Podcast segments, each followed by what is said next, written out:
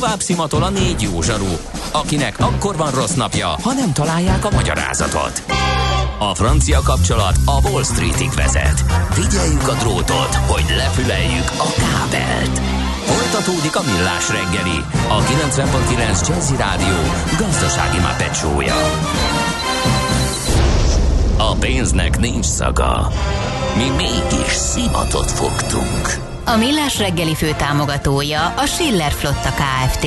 Schiller Flotta and Rent a Car. A mobilitási megoldások szakértője a Schiller Autó tagja. Autók szeretettel. Jó reggelt kívánunk, folytatjuk a Millás reggeli műsorát, itt a 90.9 Jazzy Rádion. Kántor Endre az egyik műsorvezető. Mihálovics András pedig a másik műsorvezető. 0 30 20 10 9 0 9 SMS, WhatsApp és Viber számunk is ez, úgyhogy ide lehet mindenféle észrevételt, óhaj, sóhaj, panasz közzé tenni. A Vibert az külön kiemelném, van egy jó kis Viber közösség a Millás reggelinek, oda lehet csatlakozni és követni minket ott is. Abban különbözik mondjuk a Facebookunktól, hogy általában közé teszünk valamilyen szavazást reggelente műsor alatt. Elég sokan szavaztak, köszönjük szépen, hogy válaszoltak a kérdéseinkre a, mennyire érint téged az infláció. És mennyire érint? Volt, hát úgy tűnik, hogy 64% mondja azt, hogy nagyon megérzi, és ez durva. 5% mondja, hogy nem érinti, alig vagy egyáltalán nem érzi, és 30% mondja, hogy őt is érinti, de nem annyira vészes, vannak azonban ismerősei, akik megszenvedik. Úgyhogy hát körülbelül ugye a 94 százalék az, aki azt mondja, hogy, hogy vagy a közvetlen környezetében, vagy a saját pénztárcáján érzi. Nagyon köszönjük szépen ezeket a válaszokat is. És lesz ez még így se, mert ezzel kötnénk át a következő rovatunkra. Nem tudod, mi az üsző? Még sosem forgatta a látszatolót? Fogalmat sincs, milyen magas a dránka? Mihálovics gazda segít? Mihálovics gazda, a millás reggeli mezőgazdasági és élelmiszeripari magazinja azoknak, akik tudni szeretnék, hogy kerül a tönköly az asztalra. Mert a tehén nem szálmazsák, hogy megtömjük, ugye? A rovat támogatója a Takarékbank.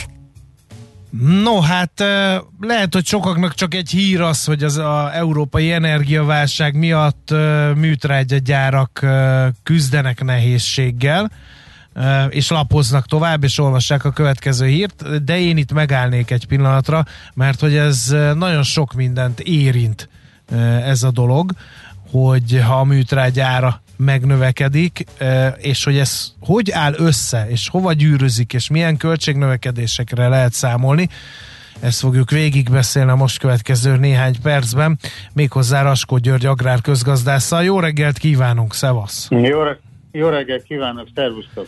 No, hát egy városi embernek nagyon messzi ez a műtrágya, legfeljebb odáig jut el, hogy hú, hát a gazdák szórják a műtrágyát, a növényvédőszert, és hogy ez milyen rossz dolog. Azt például rögvest kevesen tudják, hogy nem szórhatják nyakra főre a műtrágyát, mert szigorú mennyiségi korlátok vannak érvényben. Kezdjük talán innen, hogy egyáltalán mennyi műtrágyát szoktak kiszórni, vagy mennyi műtrágyát szórhatnak ki ideális esetben a növénytermesztők az Európai Unió nagyon szigorúan ellenőrzi és próbálja betartatni felhasznált műtrágyák mennyiségét, ez kifejezetten környezetvédelmi szempontokból vezérelt előírás. Lényeg az, hogy nitrátosodás ez egy komoly veszély Európa legtöbb országában, így Magyarországon is.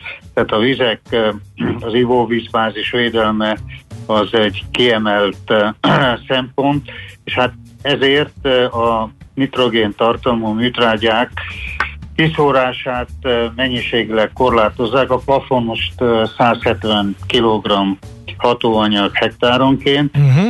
Bizony, a magyar gazdák ezt a mennyiséget az utóbbi években ki is szórták, hiszen a műtrágya, a nitrogén műtrágya különösen is hozamfokozó, vagyis magasabb termés átlagokat lehet vele elérni, és miután a gabonafélék, olajos magok árszintje az utóbbi években reál értékben is folyamatosan emelkedik, ezért a hozamfokozók használata a lehetséges megengedett értékig egyértelműen célja volt a gazdáknak, ezért a műtrágya felhasználás megugrott az elmúlt években. Uh-huh. Az árak is az megugrottak? Hát ahhoz képest, ami korábban történt, amikor volt egy szolid inputanyag árnövekedés, műtrágya esetében sem volt több ez ilyen 5-10 százaléknál, ehhez képest most 300 százalékkal ugrott meg a nitrogén tartalmú műtrágya piaci ára, ami olyan döbbenetes emelkedés, amire nem hiszem, hogy bármelyik gazda valaha is életébe gondolt volna. Tehát, hogy lefordítsam, egyszerűen ez azt jelenti, hogy a korábban 70-80 ezer forintért tonnánként megvásárolható ammónium nitrát, Pétisó jelen pillanatban 230-250 ezer forint között van. Ez az áremelkedés azt jelenti, hogy ha a gazda ugyanazt a mennyiséget, tehát a 170 kg anyagot kiszórja majd a buzára, kukoricára, vagy éppen a napraforgóra, akkor bizony a hektáronkénti költsége az körülbelül 70-80 ezer forinttal növekedni fog. De miután nem csak nitrogén tartalmú műtrágyát szór ki, hanem mellette más, tehát kálium, foszfor, aminek szintén 40-50 százalékkal fölment az ára, ezért, és akkor még nem beszéltünk a különböző olyan hozamfokozóktól, biostimulátoroktól, amely nem, ebből az alkalomból persze az, az, ezek a termelők, szállítók is emeltek az árakon.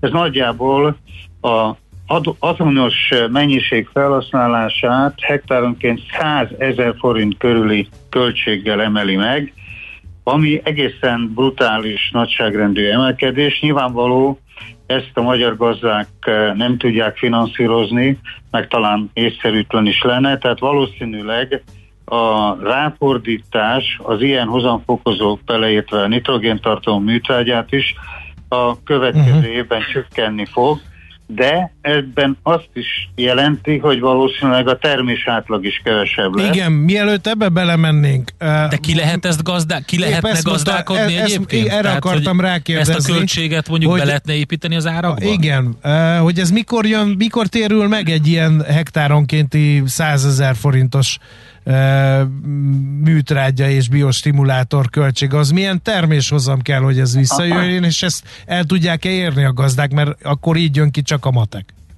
A mostani árakon egészen biztosan, ugyanis a műtrágya árának emelkedése mellett a gabonák, olajos magok árszintje is elképesztő mértékben nőtt, senki nem gondolta volna azt, hogy most egy tonna buza piaci ára 100 ezer forint fölé megy, tavaly 55-60 ezer forint között volt, tehát azt lehet mondani, hogy itt is egy 100%-os áremelkedés történt, a kukoricára úgy szintén, ott is 92-93 ezer forint a mostani tonnánkénti ár, tavaly volt szintén ilyen 60 ezer forint körül, tehát, és a, a, a napraforgói 100%-kal emelkedett, tehát a gazdák ezt a felvásárlási áremelkedést ha figyelembe veszik és bíznak abban, hogy ez megmarad a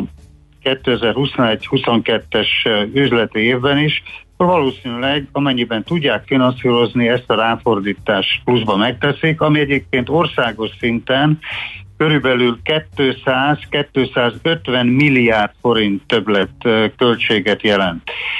Nyilvánvaló, hogy ez a többletköltség megtérülhet, amennyiben ez az árszint ilyen magas marad, de ez a magas árszint, ami jelen pillanatban a mezőgazdasági nyersanyagok piacán van, ez olyan élelmiszer inflációt gerjesztett már idáig, és fog a következő hónapokban is, ami előbb-utóbb egyfajta kereslet csökkenést is eredményezhet, hiszen a kenyér, a liszt, a cukor, vagy éppen húsfélék piaci ára nem emelkedhet a végtelenségig, hiszen van azért egy komoly vásárlóerő korlát, de a hallgatókat mindenképpen meg fogja döbbenteni, hogy csak a buza önköltsége legalább 10 ezer forinttal fog nőni tonnánként.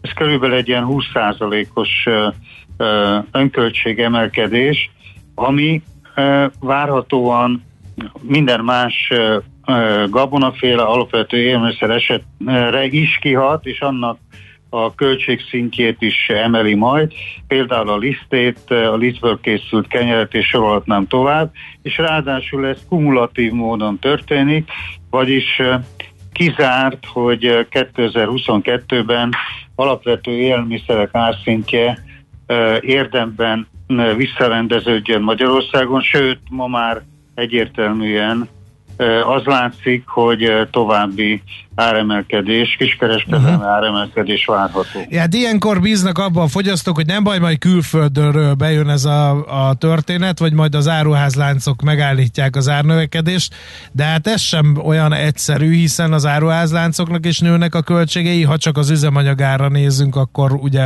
ez egyértelmű, meg ráadásul a műtrágya árak mindenhol Európában drágulni fognak, meg drágultak eddig is, ugye? Igen, hát nem várható, hogy külföldről olcsóbb alapvető mezőgazdasági nyersanyag beszerezhető legyen, hiszen műtrágyárak ott is ilyen mértékben emelkedtek. Több nyugati műtrágygyártó cég beizálta átmenetileg a termelését, hiszen irracionális mértékű az az áremelkedés, amit egyébként Oroszország erősen ludasabban, hogy a földgázára több mint 300%-kal nőtt, hiszen ennek piaci oldalról nem volt meg a realitása.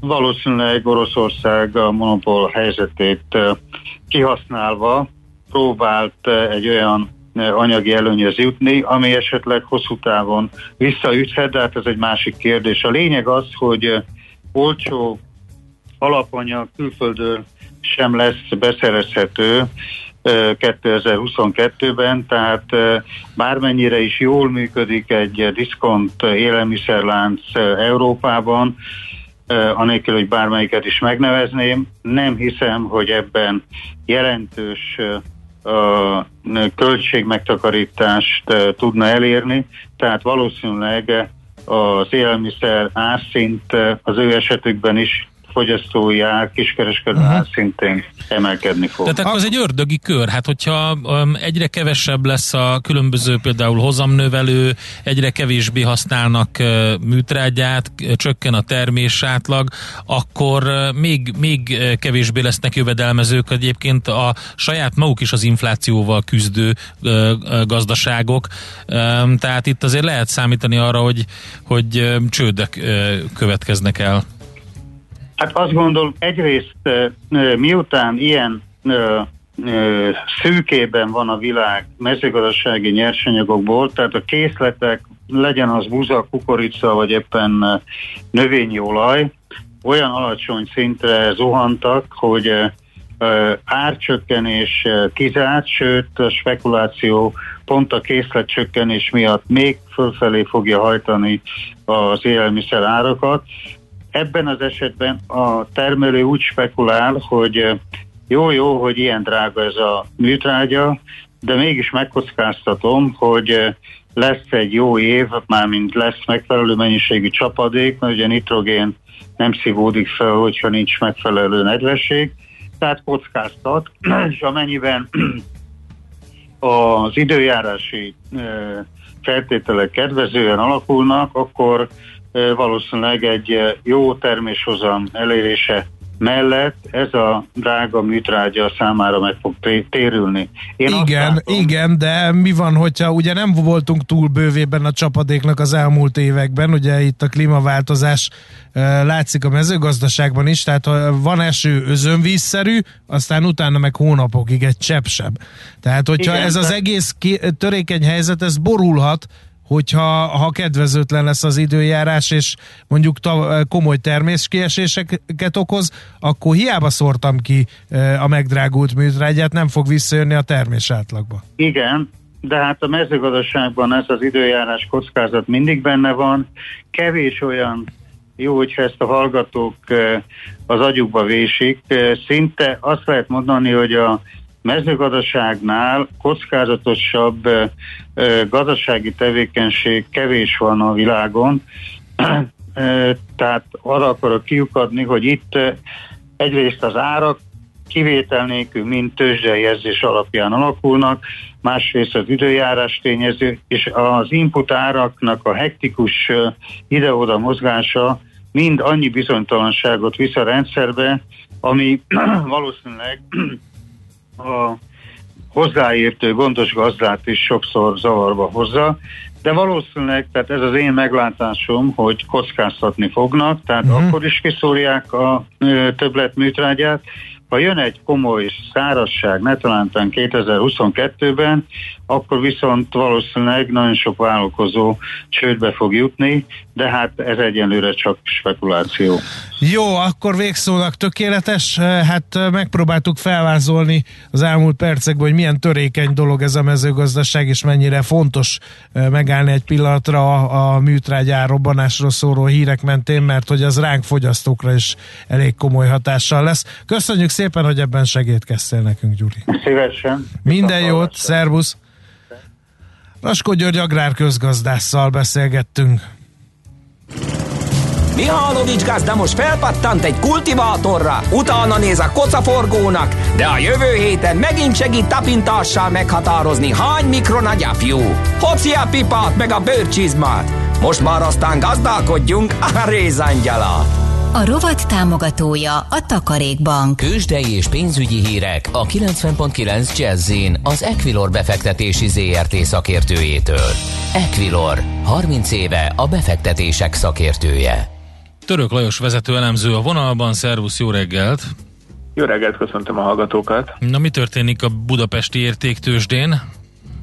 Jó a hangulat Budapesten, egyébként nemzetközi hangulat is viszonylag pozitív, nyilván Kínából azért rosszabb hírek érkeztek, de kezdjük is akkor Budapesttel. Itt 0,6%-os pluszban vagyunk, 51.223 ponton, forgalom 502 millió forintos, de a forgalom jelentős részét egyébként az OTP adja, mely bejelentette, hogy újabb Albán bankot vásárolna. 378 millió forgalom, forintos forgalom mellett 1,1%-ot emelkedett 17.570 forintra a Magyar Bank. A MOL 0,2%-ot emelkedett 2414 forintra, itt azonban már jóval alacsonyabb a forgalom, mindössze 42 millió forintos, a Ritterben 4 millió forintos mindössze a forgalom, itt 0,6%-os a plusz 8580 forinton, a gyógyszercég 416 forinton kereskedik, a Magyar Telekom fél százalékos pluszt jelent ez 2 millió forintos forgalom mellett, tehát azért látjuk azt, hogy igazi forgalom csak az OTP-be van, és érdekesség, hogy a második legnagyobb forgalom egyébként a Forage papírjaiban van, itt 53 millió forintos forgalom mellett egy pici mínusz van, 919 forinton kereskedik a papír. Oké, okay. milyen rossz adat hírek érkeztek Kínából? Nyilván van egy technológiai szektor eladása, ugye ez folytatódott ugye gyakorlatilag a pénteki uh-huh. Didi közlemény után, tehát úgy tűnik, hogy itt folytatódik ez a lejtmenet. A másik pedig az Evergrande, ugye az utóbbi időben azért egy picit elfelejtettük, az legyünk őszinték, ugye mindig pont utolsó utáni pillanatban, tehát utolsó nap, ugye amikor ugye meg lejárnak az ideiglenes periódus, ami után elindul a csődejárás, mindig eddig fizetett, de most kiadtak egy friss közleményt péntek éjszaka, beközölték, hogy átstruktúrálásra lesz szükség a kötvényeknek. Ugye ma kb. 8, több mint 80 millió dollárnyi kupont kell neki fizetni utolsó pillanatban, és lehet, hogy ez nem fog majd sikerülni. Érdekesség egyébként, hogy meg, mint megjelent ez a céges közlemény, hát percekkel később jött nem egy szabályozói oldalról, kínai szabályozó oldalról, ami arra utalt, hogy azért ők is valószínűleg tudták ezt, illetve azt is hogy, hogy itt azért történni fog valami, illetve valószínűleg ők is részben tárgyalóasztaloknál ott Aha. lehetnek, és követhetik azt, hogy mi történik. Az biztos, hogy számukra nem a csőd elkerülése fontos, hanem az, hogy ez ne okozon nagyobb problémát az ingatlanpiacon, illetve a többi beszállítónak, de érdekes lesz, hogy vajon mit fognak tudni ma kitalálni. Ugye egyre inkább úgy tűnik, hogy ezt lehet, hogy ma nem fogják tudni kifizetni, hiába sikerült egy-egy részt eladni korábban, úgyhogy ez mindenképp érdekes lesz. Oké. Okay. Más olyan, ami esetleg a budapesti értéktősde kereskedését befolyásolja? Én elképesztően nagy híreket ma nem várunk. Uh-huh. Nyilván Jó. csütörtökön lesz majd egy hetes betét, utána ugye MNB kamat döntőülés egy héttel később, tehát mindenképpen lesznek még itt az izgalmak.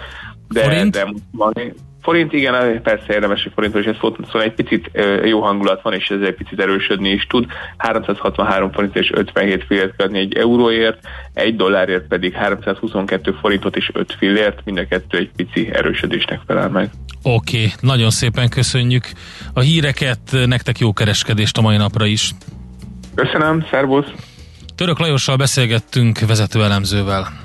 Tőzsdei és pénzügyi híreket hallottak a 90.9 jazz az Equilor befektetési ZRT szakértőjétől. Equilor, 30 éve a befektetések szakértője. Volt már olyan érzésed, hogy megtaláltad a választ? Aha, aha, aha. Heuréka élmény, jövőkutatás a millás reggeliben, csak jövő időben beszélünk. Hát beszéljünk egy kicsit a blockchain technológiáról, meg a kriptovalutákról, Rabárpád jövőkutatóval, a Budapesti Corvinus Egyetem egyetemi docensével. Szervusz, jó reggelt! Szép jó reggelt, sziasztok! Érdekes kísérlet az, hogyha beütjük a nevedet és a kriptovaluta kifejezéseket a népszerű kereső oldalba, az első találat, amit kidob, a kriptovaluta az emberiség jövője. Ennyi. Van egy ilyen előadásod ugyanis, jó hosszú, másfél órás, nekünk ezt azért e, bele kéne szuszakolni most lényegesen e, rövidebb időbe. Kezdjük akkor bemelegítésként azért, hogy miért gondolod ezt? Ez elég markáns vélemény, hogy az emberiség jövője. Hát annyi minden lehet az emberiség jövője, a Mars terraformálásától a mesterséges intelligencia térhódításáig. Miért pont a kriptovaluta e, esetében Igen. foglalsz ilyen markánsan állást? Jó kérdésed, egy nagyon-nagyon jó beszélgetés volt egyébként egy podcaston, és a címet nem én adtam, de abszolút egyetértek vele, így van. Miért ne férhetne meg ez egymás mellett? Tehát terraformáljuk a marsot, de nem mindegy, hogy ott mivel fizetünk. Tehát, hogy ezek egymás mellett élő technológiák. Amiért én a blockchain szeretem, és a blockchain ugye nagyon sok mindennek az alapja, és például a kriptovalutáknak is, az az, hogy egy olyan rendszer formálódik, vagy egy olyan technológia jött létre, ami bizalmi viszonyt tud az online térben kialakítani. Elvileg lehetséges az, hogy én teljesen hitelesen tudom bizonyítani, mit csinálok, és közvetlenül azzal, akivel csinálom, őnek is ez biztonságos. Magyarul ez annyit jelent, hogy kihagyhatjuk a közvetítőket, mondok egy példát, eladok egy lakást, nem kell ügyvéd a, egy biztosítást intézek, nem kell biztosító, vagy... Uha, vigyázz Árpi, ingoványos talaj, ingoványos talaj, megtalálnak téged a Corvinuson a dühös uh, ügyvédek és uh, biztosítási szakemberek. egy uh, jogi kutatócsoportban dolgozom, és imádom őket, ez az egyik, amivel hát uh, amik után már a szendvicsemet átnézem üvegszilánkok után, okay. de mindig megnyugszanak, mert azt mondják, hogy semmi probléma, majd mi fogjuk uralni a blockchain technológiát, és majd mégiscsak mi fogunk azon keresni. A, hát pont azért mennek ezek a figyelmeztetések, hogy ha nem figyel oda például a jogi szakma, uh-huh. akkor kimaradhat nagyon sok mindenből, nyilván majd összekapják magukat, csak mondják, hogy de hát nekünk tökre tetszik a pénz és a hatalom, úgyhogy majd megoldják. Itt ez azért érdekes inkább, ugye sokszor beszéltünk arról, hogy nagyon-nagyon sok interakcióra van szükség nagyon sok idegen ember között. Uh-huh. Ez nem azt jelenti, hogy eltűnik a pénz, vagy hogy mindenhol ezek fognak működni, de nagyon sok helyzetben fontos, mert pont a bizalom az online térben az ugye csökken folyamatosan a deepfake miatt, meg a sok minden miatt. Ez a technológia visszahozhatja. Visszahozhatja azt, hogy az ilyen szívességbankok, amikor segítünk egymásnak, autót kölcsönzünk, én tanítalak, te füvet nyírsz, ezek tényleg működjenek. És ilyen szempontból forradalmi már, ha elkezdünk játszani azzal, hogy tényleg mi van akkor, ha tudom bizonyítani, amit csinálok úgy, hogy a másik is, ez, ez így tök jó. A kockázata az egésznek az, hogy ez egy technológia, egy irányú technológia, és most mondjuk egy példát, hogyha a kvantum számítógépek ezt fel tudják törni, vagy meg tudják változtatni, akkor az egész alapjaiban szét tud esni. Uh-huh. Hát ettől, a... ettől azért, hogy is mondjam, jó, oké, de mondhatja azt a másik oldal, hogy de hát kérem, országok is tudnak csődöt mondani, lásd Argentína, lásd, volt Magyarországon többször uh, hiperinfláció, amikor hiába vállalta volna a váltókér a kezességet a jegybank, hát ezt nem lehetett tartani. Úgyhogy um, lényegében bármi össze tud esni, ami egy, egy ember által létrehozott művi dolog.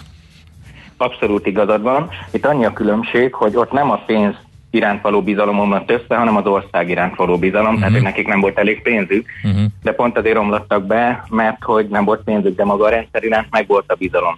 Itt minél inkább azt mondjuk, tehát a blockchain technológiának a for része, a, a, a front része, tehát amit látunk jelenleg csak a kriptovaluta. Később sem fogjuk látni, csak az, hogy még több minden kényelmes. Besétálok az orvoshoz, kisétálok, és nem is fizetek semmit mondjuk, mert más módon már fizettem az adataimmal, vagy nem tudom, két évvel ezelőtt befizettem valamit, és ez így elkezd működni. Ez nagyon jó, ha működik, viszont nagyon nagy bizalmat kell belé helyeznünk. Tehát az összehasonlítás inkább az, hogy azt mondjuk, hogy ja, a pénz az többé nem működik, mint olyan, vagy sem. Érted a uh-huh. különbséget? Ez a blockchain iránt való dolog, de ez tényleg nagyon jó technológia. Én most uh, társadalmi projektekben uh, szeretem fejleszteni, és sok mindent változtatni, de a kezdeti állítás, hogy a jövőnek a része, és nem nagyon tud ennélkül együttműködni az emberiség, az biztos.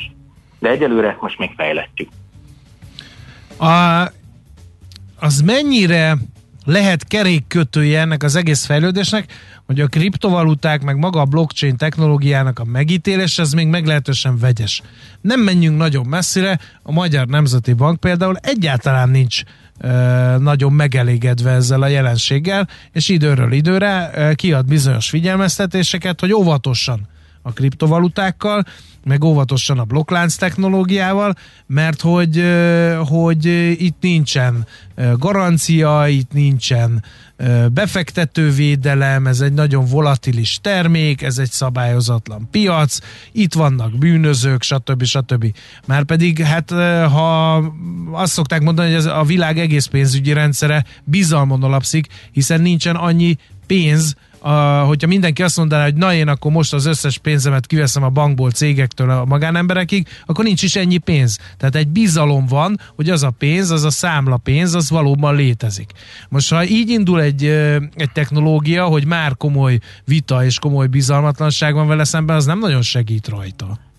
Nem nagyon segít, de pont ez, ez jön most a következő évben, hogy elkezd bizonyítani. Most uh, tehát nagyon jól teszi az MNB egyébként, hogy figyelmeztet, mert valóban, ami ma zajlik a kriptovalutákkal, az igazából egy kicsit ilyen vallási és szerencsejáték funkció, mert van kb. 100 kriptovaluta, amik nem bizonyítottak, még megvan a technológia, és akkor ha hiszünk benne, akkor sokat ér, ha nem hiszünk benne, keveset ér. És itt teljesen változik az egész, és joggal figyelmeztetik az embereket, hogy ez, ez, ez, ez, ennek nincs mögötte valami. De amikor elkezd bizonyítani mondjuk, például most bármelyik bank ezen túl csinált saját pénzt. Mondjuk a Lóbéla bank létrehozza a saját pénzét. Ez egy komoly lépés, amit nyilván az MNB azt mondja, hogy jó, de ez most milyen pénz, milyennek a fedezete. Miért jó, hogy van ilyen pénz? De hogyha ilyen pénzbe ad mondjuk nekem a bank hitelt, akkor jól le tud majd kötni, és mondjuk kezdvezményt kapok, ez a pénz nekem kicsit többet ér, vagy időtálló. Tehát uh, hirtelen nagyon kinyílnak a lehetőségek, ami azt jelenti, hogy a, nem tudom, a dollár mellett létrejön a bollár, és igazuk van, hogy, hogy ezt figyelni kell, hogy kiuralja, de maga a technológia pont azt hozza ki, hogy elvileg biztonságos, és és pont a bizalmat erősít. Igen, pont a Csak transzparencia látszódik rajta, ugye, és, és abszolút nyomon követhető, elvileg, hogy melyik user-től kaptad. Ugye itt, ahogy te is mondtad, még gyerekbetegségei vannak ennek a dolognak, tehát ugye nem kell rendes névvel szerepelni ebben a, ebben a körben például, Igen. tehát így, így ezt a részét ugye pont a transzparencia ellen működik, de szerintem a kritikusok, akik azt mondják, hogy hát bizonyítania kell még ezeknek a, a kriptovalutáknak nem foglalkoznak azzal a kis apró tényel, hogy hát ez a nemzetközi piacon azok az ismertebb kriptovaluták, amiknek tényleg van volumenben kereskedése, azok elég komolyan bizonyítanak. Hát a rendes, most már nem egy éve, vagy másfél éve, de azért rendes kereskedelmi piaca van ezeknek a pénzeknek. Abszolút, és jó stratégiával, amilyen hosszú távú, mondjuk úgy, hogy megőrzéssel játszik, és befektetéssel komoly nyereségeket lehet elérni. Amúgy jó vele játszani, ami egy másikféle tőzsde lenne. Uh-huh. Akkor kezdenek majd bizonyítani, amikor megjelenik a sok kis apró projekt, amiről kiderül, hogy ez blockchain nem működött. Uh-huh. Tehát, ó, az országos mentőszolgálat így működik, hogy gyorsabban kimennek az emberek. A diplomámat megkapom 10 perc alatt, nem kell bemennem hozzá, és mindenhol a világon elismerik, nem kell szkennelgetnem, jó, amúgy blockchain van mögötte. Kiderül, uh, hogy a teljes zacskó, vagy a teljes dobozon meg tudom nézni, hogy melyik farmon, melyik tehén tőgyének termékét iszom, mert nyomon követhető az egész folyamat egészen a, a tehén tőgyétől az én asztalomig. Egészen pontosan így van, és nagyon jó a példa, mert ott is ugye a bizalmatlanság van, mert ráírják valami kajára, hogy hát ez szuper bio, meg nem tudom mi, és hogy ez biztos innen van, de hát oké, okay, ezt honnan tudja. Te elvileg tudni fogod, és, és ez számíthat. Általában az ilyen technológiák úgy terjednek el, kis pilot projektekbe kell megfogni, ahol egy funkciót teljesít egy kicsit. És uh-huh. akkor működik. És akkor két-három év múlva már bejáratott. És a sok-sok kis ilyen projekt megjelenik, akkor ezek elkezdik formálni a szemléletet. Ez nem úgy vannak az ilyen nagy technológiák, jó, akkor holnaptól minden így van, akkor összeomlik, meg nem is kell, nincs erre szükség. A pénz egyelőre jól működik. A tágabb meta probléma az az, hogy a kapitalizmus maga egy bizonyos válságban van, két dolog miatt, az automatizáció miatt, meg azért, mert a fogyasztói társadalom az nem nagyon működik most, ugye, hogyha a fenntarthatósággal összevetjük.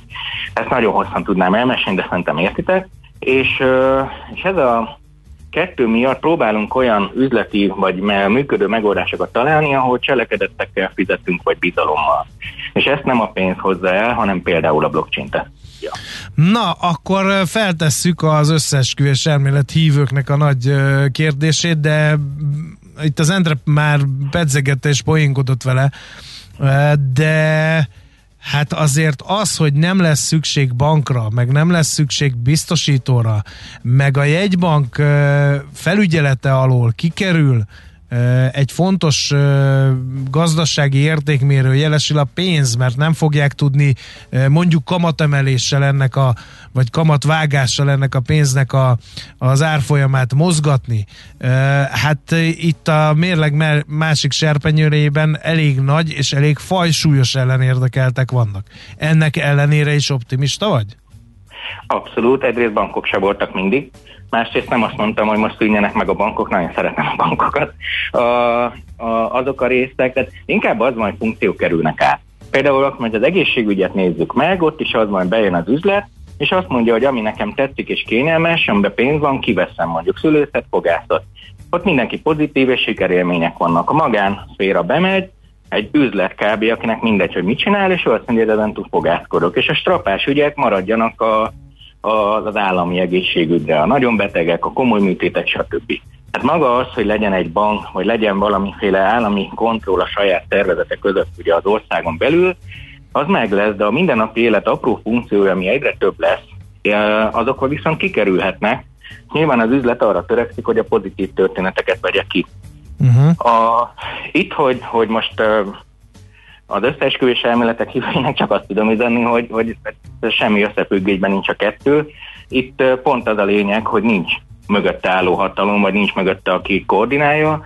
Inkább az a lényeg, hogy legyen jó néhány jól működő blockchain projektünk, de most már van. Tehát több száz projekt működik szerte a világban, üzleti szférában, és amik blockchain alapúak, amik keresik egyelőre az ügyüket, a, a, a tágabb kiterjesztésüket. A pénz, mint olyan, azt nem kérdőjelezzük meg, nem, tehát egymás mellett létezhet a két rendszer. Most ha belegondolunk... De ez nem veszélyes? Mert pont ez jutott eszembe, csak meg akartam várni, még végigmondod, de ha már szóba hm. hoztad, akkor muszáj feltenni a kérdést, hogy párhuzamos gazdaságok fognak létezni? Egymás mellett? Tehát lesz egy mikrogazdaság, ami blockchain-el elműködik, mert... Hát de most is így van, András, gondolj bele, egy, egy csomó minden ezek a kuponok például pont ugyanígy működnek, amik ugye ö, teljesen ilyen miniben ö, ezt, ezt az egészet modellezik, lényegében egy mondjuk egy üzlet ö, lánc és a vásárlóik között. Abszolút így van, és ha belegondoltak, a teljes okostelefon használat is így működik. Uh-huh mert miért ingyen kapjuk a szolgáltatásokat, amiket cserébe az adatokat adjuk igen, el. Igen, a figyelmünket, meg az adatainkat, igen.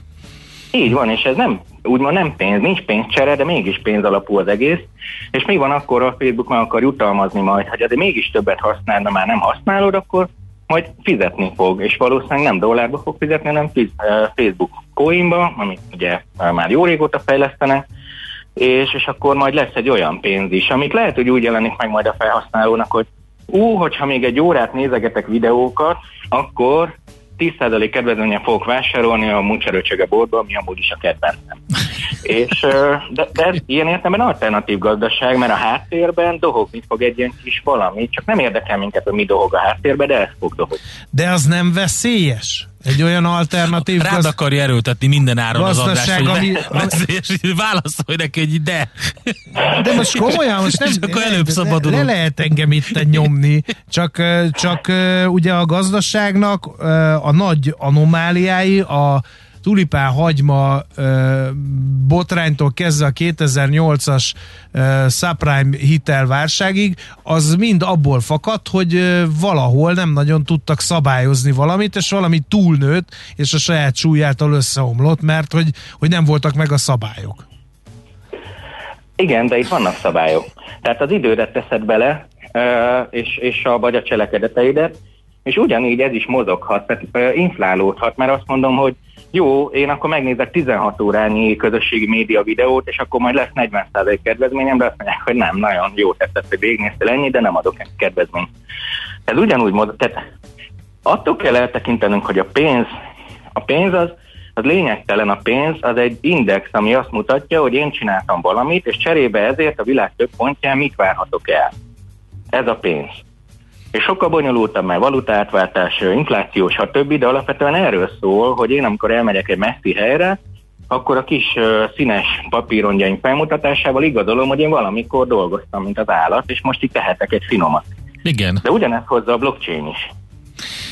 Jó, figyelj, szerintem ez egy olyan sztori, amit uh, legfeljebb most így meg, megakasztunk, és majd egyszer befejezzük ennek a kitárgyalását, de nagyon-nagyon gondolatébresztő volt az egész. Köszönjük szépen, Árpi, hogy rendelkezésünkre álltál. Köszönöm, hogy itt lehettem, mindig szeretek veletek beszélgetni. Sziasztok! Köszönjük, szia! Rabárpáddal, jövő kutatóval beszélgettünk a Budapesti Corvinus Egyetem egyetemi docensével, blockchain, technológia, kriptovaluták, ez volt a témánk. Heuréka élmény, a millás reggeli jövőben játszódó magazinja. Mindent megtudtok. Majd. Hát köszönjük a figyelmet, nekünk már csak az maradt, hogy elbúcsúzzunk. A nap SMS. A nap SMS-ével. A Nordman fenyő nem Normandiából, hanem a Kaukázusból származik. A tudományos nevét Abis normandianna a finn zoológus Alexander von Nordmanról kapta